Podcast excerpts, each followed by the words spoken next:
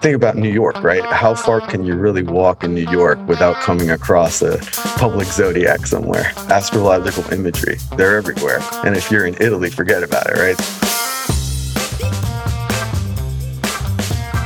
Hi, I'm Andrew Goldstein, and this is The Art Angle, a podcast from Artnet News where the art world meets the real world, bringing each week's biggest story down to earth. Here at Artnet, we typically look to data and hard facts to tell us what to make of the wily, unpredictable art world. But every now and then, it's important to remember that ours is an industry based on unorthodox minds and a reverence for avant garde expression. So, magical thinkers ought to remain a legitimate resource for our team of reporters. To that end, our Artnet News Pro wet paint columnist Annie Armstrong recently spoke with Micki Pellerano, who has earned himself the nickname the Art Warlock, to discuss the occult's role in the art world and why so many esteemed minds in our industry look in earnest to astrology for guidance. Pellerano is an artist himself, working mainly in drawing and sculpture to express his affinity for ritual symbolism and esotericism, his work has been on view at esteemed spaces such as MoMA, the Serpentine Gallery, the Brooklyn Museum, and the 2019 Venice Biennale. More than that, though, he has also been the art world's go to astrologer, hosting one on one sessions for art world luminaries such as Jenny Hval and Alissa Bennett from his studio in Brooklyn. Pellerano's study of the occult is ongoing, and in this conversation, he asserts his belief that astrology's impact is inextricable from the advancement of humankind, and certainly from the canon of art history. Hi, Micki. Thank you so much for coming on to the Art Angle. It's a pleasure to be here. Thanks for having me. So, I am only a little bit familiar with what you do. I know you to be an artist, I know you to be a member of the occult, or perhaps a medium. I'm not really sure how you would identify yourself. A practitioner of the occult. Member of the occult maybe conflates the word occult with cult, which they're actually not related. Occult means hidden, right? Obscure, esoteric. And a cult would be a sect or an order that sort of worships a particular deity or practices under a certain lineage of some kind. So the occult is a very general term to discuss uh, esoteric, uh, metaphysical topics such as natural philosophy, astrology, hermetic, uh, alchemy, magic, things like this. Yes. So I describe myself as a practitioner of the occult more of a member of any specific sect or order. My practice is rather broad ranging, but I would say it originates in uh, Hermetic magic, Greco Egyptian magic, into Hermeticism in general, which comes to encompass Kabbalah and tarot and astrology and uh, magical traditions that thrived in medieval Persia and Renaissance Italy and things like this. So I'm only familiar with a handful of those terms. What is Hermetica, for instance? The Hermetic tradition began in Alexandria really as a fusion between Greek philosophy, Hellenistic philosophy, and Egyptian mystery schools and Egyptian spiritual traditions. And those things merged in the Alexandrian age where Platonic thought shifted to Neoplatonic thought that focused on the metaphysical and spiritual notions in Plato's teachings. And then these merged with the cosmology that derived from the Egyptian priestcraft, really. And so it was a way of understanding the world as a microcosm of a macrocosmic universe, of understanding one's personal existence or one's personal identity as a microcosmic factor in an intelligent and alive cosmos that exists outside the individual. I see. So, did you grow up with these beliefs or did you come into them?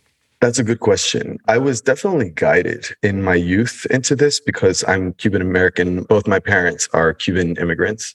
And there was strong streams, or there are still strong streams of Santeria in my family. So ritual and this kind of esoteric ritual was definitely introduced to me in, in, my youth through the older ladies in my family. And they were kind enough to let me go pyro on their altars and stuff like that and light candles and burn things and do all this crazy stuff. And I knew from a young age that I was called to this kind of thing. Astrology was very much embedded in my family as well we all categorized each other by our signs and would kind of team up, you know, based on our sun signs and stuff like that. And my great aunt Cookie was actually good friends with Walter Mercado. I don't know if you're familiar with him, but there's a recent documentary about him. Uh, the Spanish speaking world, he was a very popular astrologer. wonderful figure with these Liberace robes and lots of rings and, you know, uh, spreading love and messages of esoterica, uh, mostly through the Spanish speaking world, but he's relatively known in the United States as well. So there were streams of occultism in my family for sure. And in my ancestry, my great grandfather was a high grade Freemason and a Supreme Court justice in Cuba, in Havana. So there are streams of mysticism in my family and different magical traditions for sure. And just sort of always had that way of seeing the world and understanding myself and my place in that world. You're also a visual artist. How did you get your start as an artist? I started off as an artist when I was really little. I always loved to draw, and I was in Catholic school when I was very little in Miami. And my favorite class was this religion class where they would read us these mystical stories. And for the first half of the class and for the second class, we'd have to draw something from them. We'd have to illustrate something of what we had just heard. And I loved to do that. And as I got older and I started studying all these esoteric traditions, they're so poetic and they're full of so much rich symbolism and so much powerful imagery. And you read these things and they just invoke such powerful images in your mind. And I was like, oh my gosh, like I want to give these things form. I want to give these things a visual representation. So that's one aspect of it. I was very inspired always by these traditions and their imagery. But also, symbolism is extremely powerful in these traditions. It's kind of the key element of how magic and occultism really work. There's a vocabulary of symbols whereby the subconscious is able to be accessed. And the subconscious is the medium through which the physical body can, kind of communicates with the celestial body and the celestial realms. So employing symbolism into visual art was a big core of the way that I drew and also in performance art, including ritual with visual motifs, but also smells and sounds and things like this that converge to have a powerful magical effect. And I made short films as well. There was always sort of a ritualistic or alchemical elements to the way that I worked or still work involving symbol, ritual, and metaphysical meaning. Right. You're certainly not the first one to get a lot of inspiration from the symbolism. My mind went to Genesis Breyer P-Orridge, who worked a lot in the ritual arts and I mean, I guess there was like a lot of satanic tradition in their work. Who else have you looked to for inspiration or who are some of your forebearers? That's a great nod. I was lucky enough to know Genesis for many years since the early 2000s. Most certainly, the innovations that Genesis made towards merging magic and art were highly inspirational. Genesis was involved in a group of magicians, artists, occultists in England that extended to Peter Christopherson, who was also in Throbbing Gristle, and Geff Rushton or John Balance, who were forming the band Coil, and Chris and Cosey also, and David Tibet of Current 93. This whole movement of music was very influential to me. And Kenneth Anger and Marjorie Cameron, and taking it back from there, this bohemian sort of embracing of occultism that happened during their era. And before that, Austin Osman Spare was a highly important and very influential. Even though Austin Spare didn't come to prominence until much after his death, Austin Osman Spare was a visual artist in the Edwardian era, right? A contemporary of Aleister Crowley and worked all through the 1950s, probably from, I'd say, the 1910s all the way to the 50s. And Spare was a brilliant painter, a brilliant artist, and also a very innovative occultist. Discovered ways of not only working with spirit contact, but also working with symbol and the importance of symbol in working effective magic and extending the capacities of the mind into these other realms. Actually, the first exhibition on American soil of Austin Spare's work just occurred last spring in Chicago. Iceberg Projects, I believe is the name of the gallery, and the Kinsey Institute participated with them of all these very erotic and intense works by Austin Osman Spare. Genesis was highly influenced by Spare, as was William Burroughs and this whole kind of lineage of people. Even before Spare, the Surrealists adopted occultism very very powerfully in what they did.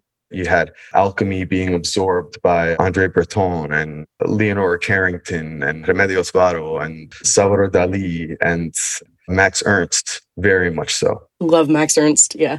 yeah. The cut up method of William S. Burroughs and Brion Gysin was a way that they would chop things up and mix up to like disorder the mind, right? In sort of a Rimbaud sense of derangement of the senses.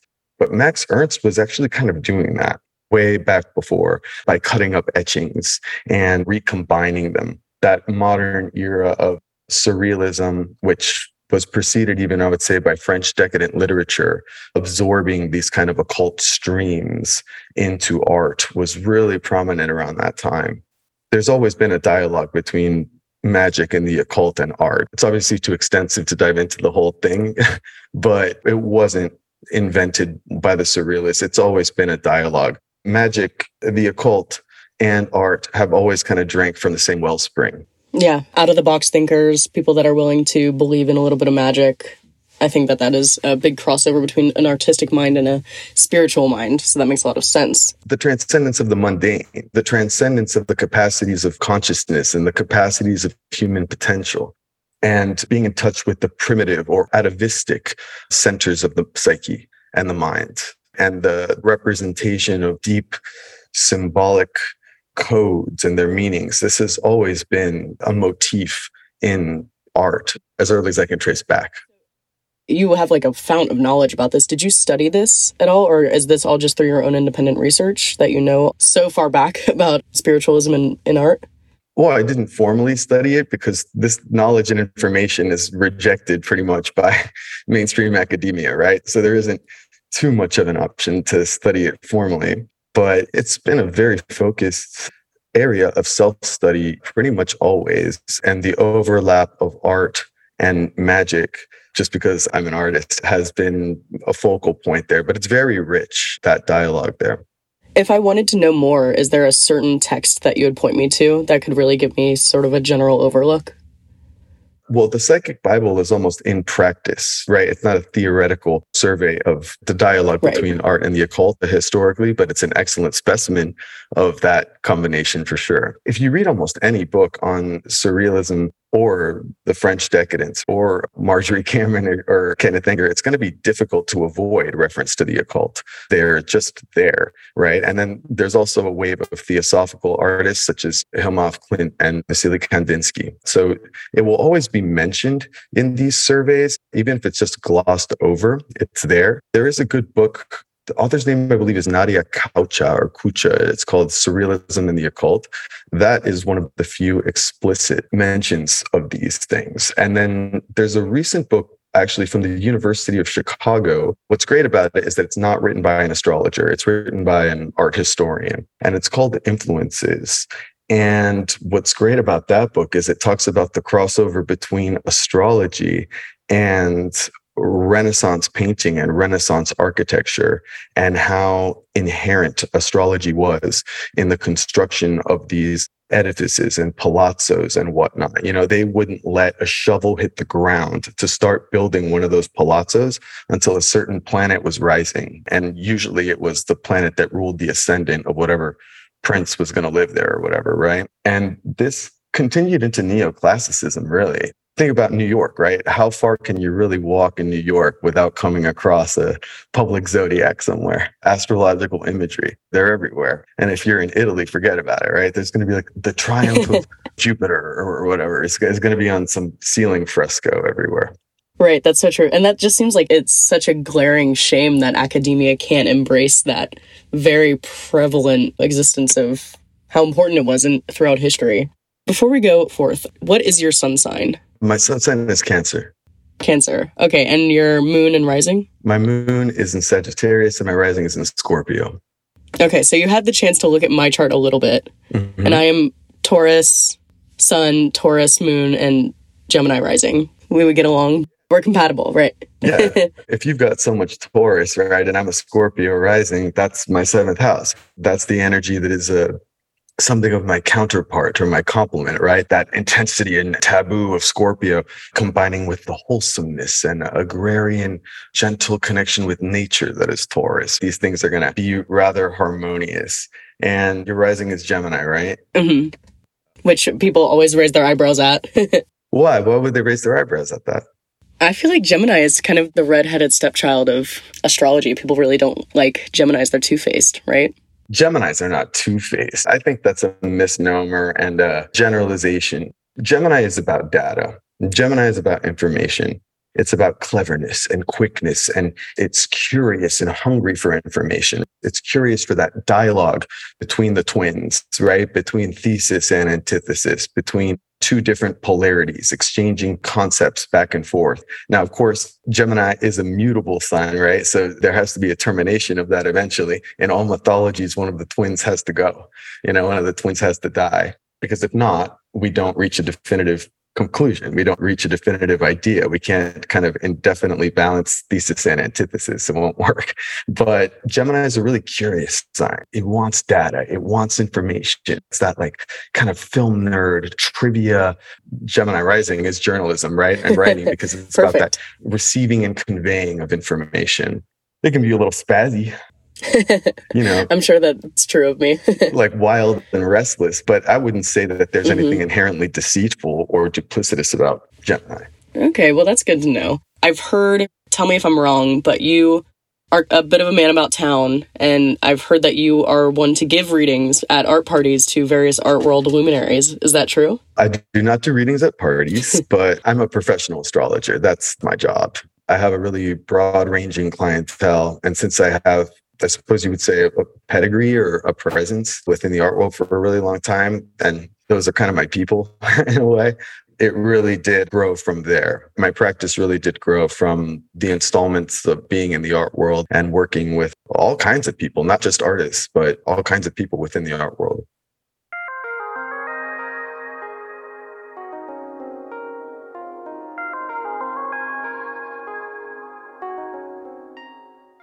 If I were to walk into your living room right now with my chart, where would the conversation go from there? Well, the conversation would start with what inspired you to be here? What inspired you to come? What questions might you have, or what situations might be around in your life that around which you think astrology could be useful to you? How can I help you? Is usually how we begin. What kind of clarity do you need and information do you need, or what kind of help do you need? Right? Uh, what kind of pain are you going through? What kind of struggles are you facing that you would like to maybe mitigate some of those difficulties or optimize some of your advantages, really? Astrology is very broad ranging and powerful, and it would begin that way. There's a strange stripping down that happens, I think, of personality when an astrological session is in progress, right? It's almost two individuals speaking to each other in a way that is very intimate and very in depth and sometimes transcends the personality or transcends the social identity, right? The fact that someone would be an artist or not an artist maybe starts to kind of dissolve a little bit as things progress and we get to the core elements of the life and the core elements of the person all of the energies alive within them in some senses everybody has some kind of creative impulse. The fifth house, for example, in somebody's chart is always going to represent what your creative contributions are. Do you make babies or do you make art? That's something of a maybe textbook connotation of what the fifth house in your chart really is. What kind of creativity what is going to spring from your mind or be your offspring. This is the qualities of the fifth house. My main teacher, Austin Coppock, brought up a great point once. He's like, the fifth house is your art studio. The 11th house is your art gallery because we all require social allegiances and alliances and friends in certain sectors of society in order to establish us or assist us in our social or professional position. Right. Has there been anyone from the art world who's had a reading that really surprised you or something that really surprised them when they were talking to you? Like, what does that look like for somebody to get something back that they completely weren't expecting? I've never really been surprised, and neither I think are the client. Maybe they're surprised at times about how useful it can be, how much it can really give, how much it can really contribute to the life. I suppose artists are especially fun to work with in some way. But so many people are artists. I mean, I have a lot of clients who are in Hollywood, right? Or who are in the fashion world or who are creative in all sorts of ways or not. Sometimes they're hedge fund people or whatever, you know.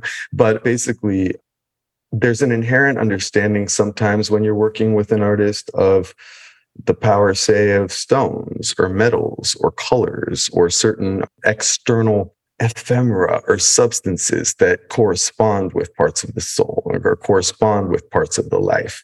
It's almost returning to that inherent dialogue between art and occultism, how an artist's mind or really anybody with sensibilities towards the hidden power or hidden life behind things like plants, stones, metals, etc.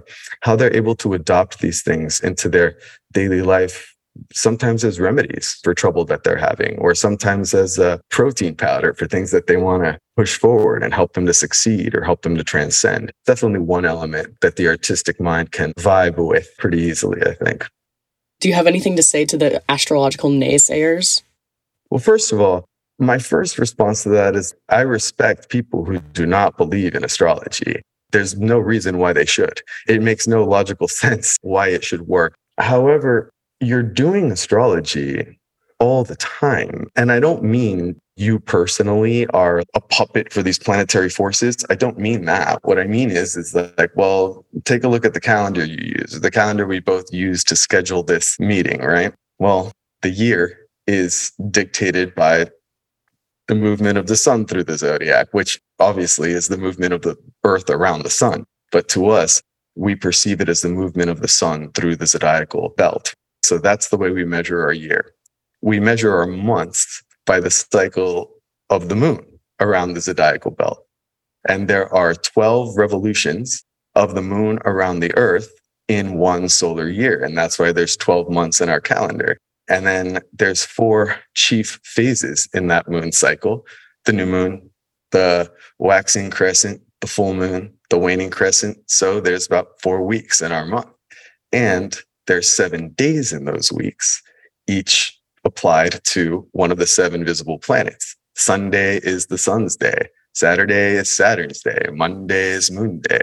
Friday is Venus day or Viernes. Wednesday is Mercury's day or miércoles the reason why Monday comes after Sunday is because if you divide the day into 24 hours and attribute each of those hours to a planet going in the progressive order of the distance from those planets to the sun, right? Starting at Saturn and ending at the moon, the 25th hour will belong to the moon on the sun's day. So that's why Monday comes after Sunday.